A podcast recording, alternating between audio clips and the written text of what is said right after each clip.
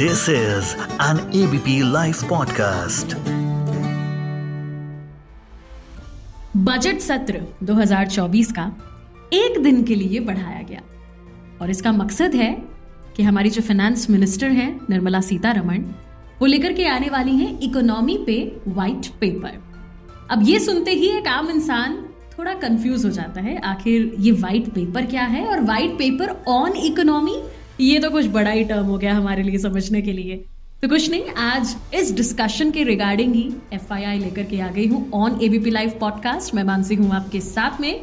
आज चलिए डिटेल में चर्चा करते हैं और समझते हैं ये वाइट पेपर ऑन इकोनॉमी क्या है, कब आया और आखिर ये सरकार इसके थ्रू क्या कहना चाहती है। इसके ऊपर बातचीत करने के लिए हमारे साथ में है, मैं चाहूंगी अपना परिचय ABP लाइव पॉडकास्ट के सभी सुनने वालों को दें।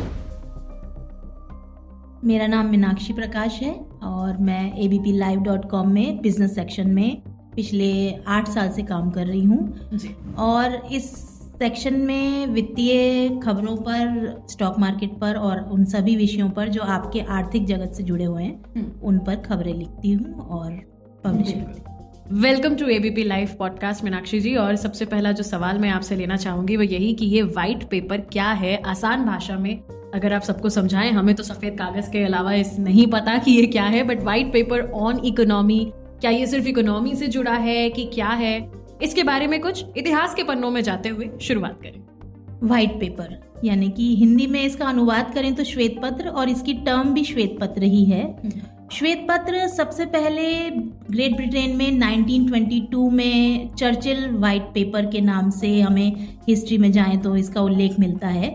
उस समय के लिए ये एक ऐसा आधिकारिक पत्र या पेपर था जिसको सरकार ने इसलिए जारी किया था कि 1921 में जो जाफा राइट्स हुए थे उसके लिए ये लाया गया था। श्वेत पत्र के बारे में कहा जाता है कि ये किसी भी सरकार, किसी भी संस्थान, किसी भी व्यक्ति, किसी भी ऑर्गेनाइजेशन या किसी भी कंपनी के लिए लाया जा सकता है। और श्वेत पत्र में जो बातें कही जाती हैं या लिखी जाती हैं वो आमतौर पर झूठ नहीं होती हैं, वो डेटा बेस्ड होती हैं, मतलब कि आंकड़ों के आधार पर उनको सत्यापित किया जाता है और उसका आधिकारिक बयान वो माना जाता है जिसको सरकार या जो भी हैं ये संस्थान इनको डिनाई नहीं कर सकते हैं, क्योंकि श्वेत पत्र लाना एक बड़ी बात होती है। भारतीय इतिहास में मतलब राजनीतिक इतिहास में श्वेत पत्र कई बार लाए जा चुके हैं। अच्छा। जैसे कि आजादी से पहले 1933 में भी एक बार, 1935 में श्वेत पत्र लाया गया था।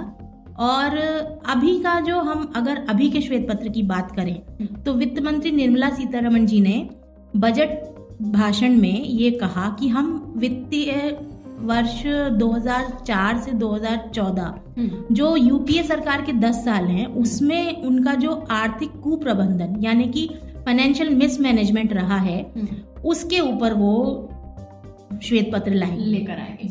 अच्छा, तो अगला सवाल तो डायरेक्टली यही बनता है, क्योंकि वो बहुत समय पहले के ऊपर वाइट पेपर लेकर के आ रही हैं यूपीए की सरकार के समय की इकोनॉमी पे, और अपने 10 साल वो इसके साथ में कंपेयर करेंगी। कितना सही कितना गलत, क्या ये कंपेयर करना भी ठीक है या नहीं?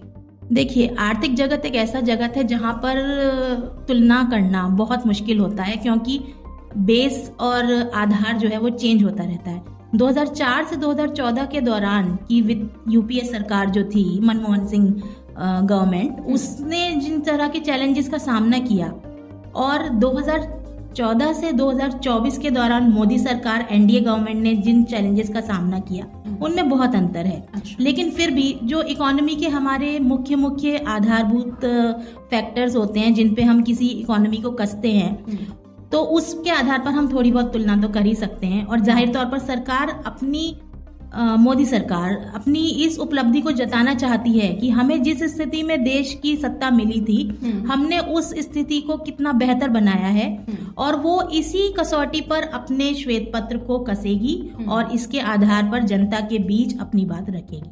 क्या क्या पैरामीटर्स शामिल हैं इस वाइट पेपर के अंदर, किन चीजों पर बातचीत होती है, किन चीजों के जरिए ये बताया जाता है कि ऑब्वियसली हर कोई व्हाइट पेपर तभी लाता है जब वो अपने आप को बेहतर बनाने की कोशिश कर रहा है, सो किन पैरामीटर्स पर वो बेहतर बताने की कोशिश करते हैं? देखिए, क्योंकि ये एक आर्थिक मतलब इकोनॉमी के ऊपर हमारा श्वेत पेपर ये सरकार ला रही है, तो उन्होंने ये बोला है कि हमने 10 glorious years we have lost during UPA government, ये एक बहुत बड़ा स्टेटमेंट है। यूपीए सरकार के दौरान जो जीडीपी थी और मोदी सरकार के 10 सालों के दौरान जो जीडीपी है उसमें काफ़ी अंतर है। मोदी सरकार के शुरुआत के 3 सालों में जीडीपी ने काफ़ी अच्छी ग्रोथ हासिल की।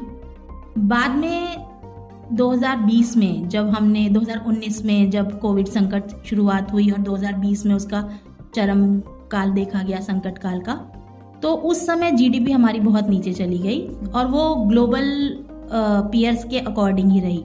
तो मुझे लगता है लेकिन अब हमारी जीडीपी जो 7% से ऊपर ग्रो कर रही है, तो गवर्नमेंट इस चीज़ को ज़रूर हाईलाइट करेगी कि हमने मतलब तमाम चैलेंजेस का सामना करने के बाद भी जीडीपी की ग्रोथ को 7% से ऊपर हम लाए हैं, जो कि उन्होंने अपने चुनावी वादों में वादा किया था। और अगर हम मतलब पहले से तो हम नहीं बता सकते हैं कि सरकार किन किन मुद्दों को उठाएगी, बट मेजरली अक्सर व्हाइट पेपर में किन चीज़ों पर बातचीत की जाती है? वाइट पेपर में तुलनात्मक अध्ययन ही होता है और एनालिसिस होता है। जैसे कि हिमाचल प्रदेश सरकार ने, जो कांग्रेस की गवर्नमेंट है वहाँ पर, अब उन्होंने सितंबर में 2023 में वाइट पेपर लाया था जिसमें कि उन्होंने बीजेपी की गवर्नमेंट, पिछली गवर्नमेंट से तुलना करते हुए कहा कि ऑब्वियसली कि हम उनसे बेहतर हैं और हमें खराब स्थिति में प्रदेश मिला था।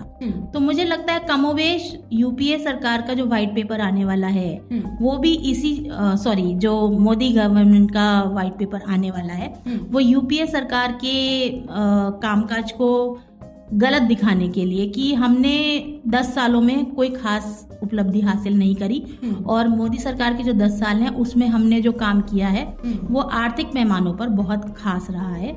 ये श्वेत पत्र का हमें मुख्य उद्देश्य लगता है। क्या ये बाइस्ड होता है? बाइस्ड होता है या नहीं होता है ये हम श्वेत पत्र आने के बाद ज़्यादा बेहतर तरीके से कह पाएंगे, लेकिन श्वेत पत्र के बारे में जो कहा जाता है कि क्योंकि ये गंभीर विषय है तो इसमें आंकड़ों के आधार पर अपनी बात को साबित किया जाता है।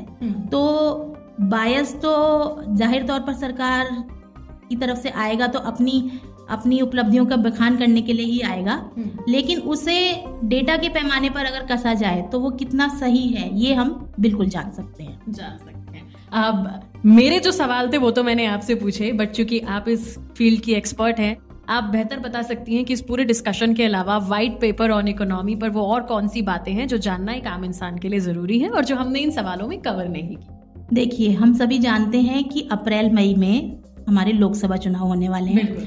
ये अंतरिम बजट उससे पहले का आखिरी बजट था मोदी सरकार के दूसरे कार्यकाल का।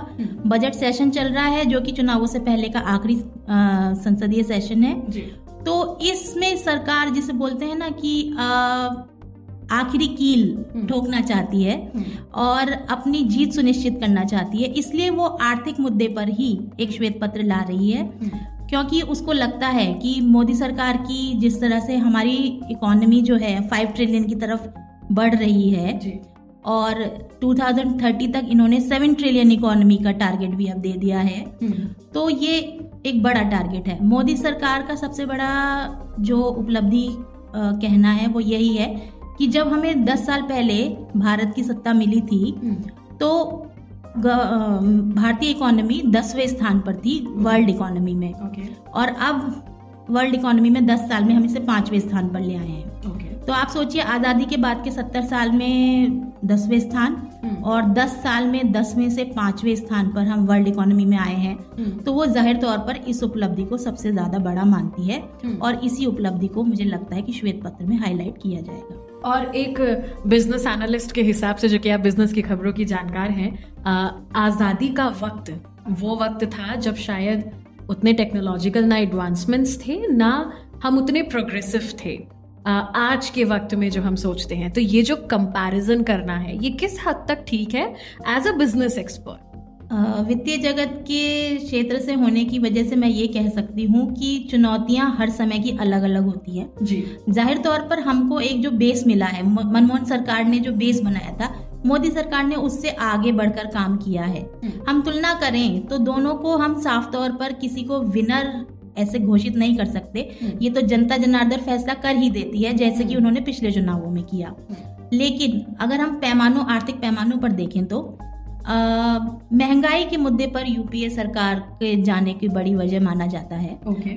तो महंगाई के पैमाने को अगर हम देखें, डेटा को अगर देखें, तो मनमोहन गवर्नमेंट, यूपीए गवर्नमेंट का जो एवरेज इन्फ्लेशन रेट था वो 7.5% पर था, जो कि 10 इयर्स ऑफ मोदी गवर्नमेंट के अंडर में 5% एवरेज आ रहा है, जो कि कहा जाता है कि मतलब सरकार के तय लक्ष्य के मुताबिक ही है। आरबीआई ने 4-6% का जो रखा है टारगेट, उसके अंतर्गत ही है, तो इस बात को एक उपलब्धि माना जा सकता है।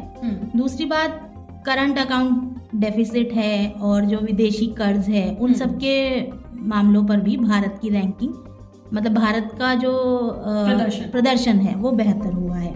दूसरी बात, कारोबार को बढ़ाने के लिए काफी कुछ प्रयास हुए हैं। ईज ऑफ डूइंग बिजनेस एक रैंकिंग होती है, उसमें हम लोगों का प्रदर्शन 2013-14 के दौरान 134वें स्थान पर हम लोग थे 190 देशों की रैंकिंग में, जो कि 2022 का हमारे पास लास्ट डेटा है, उसमें हम लोग 63वें स्थान पर आ चुके हैं।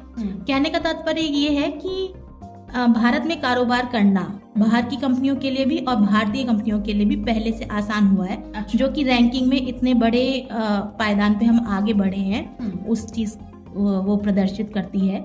तो कुछ कुछ मामलों पर तो बिल्कुल हम कह सकते हैं कि डेटा में भी ये चीज रिफ्लेक्ट हो रही है। अब बाकी सरकार किन मुद्दों को उठाती है, मतलब वो राजनीतिक विषयों को ज्यादा उठाती है या फिर वो आर्थिक मुद्दों पर ही फोकस करते हुए अपने सब डेटा को कसती है और उसे दिखाती है, ये हमें देखना होगा। Yes, exactly. और एज इट सेज कि वाइट पेपर है तो इकोनॉमी पर, तो आई होप कि इकोनॉमी से जुड़ी ही बातें हों। आने वाली शनिवार के दिन वाइट पेपर ऑन इकोनॉमी हमारे फाइनेंस मिनिस्टर निर्मला सीतारमण लेकर के आएंगे। बाकी बातें उसी के बाद ही करेंगे और जानेंगे कि क्या कुछ हमें उस वाइट पेपर के थ्रू जानने को और कंपेयर करने को मिलता है। ऑन एबीपी लाइव पॉडकास्ट मैं मानसी हूँ आपके साथ। Thank you so much Meenakshi ji हमारे साथ जुड़ने के लिए। जी, धन्यवाद।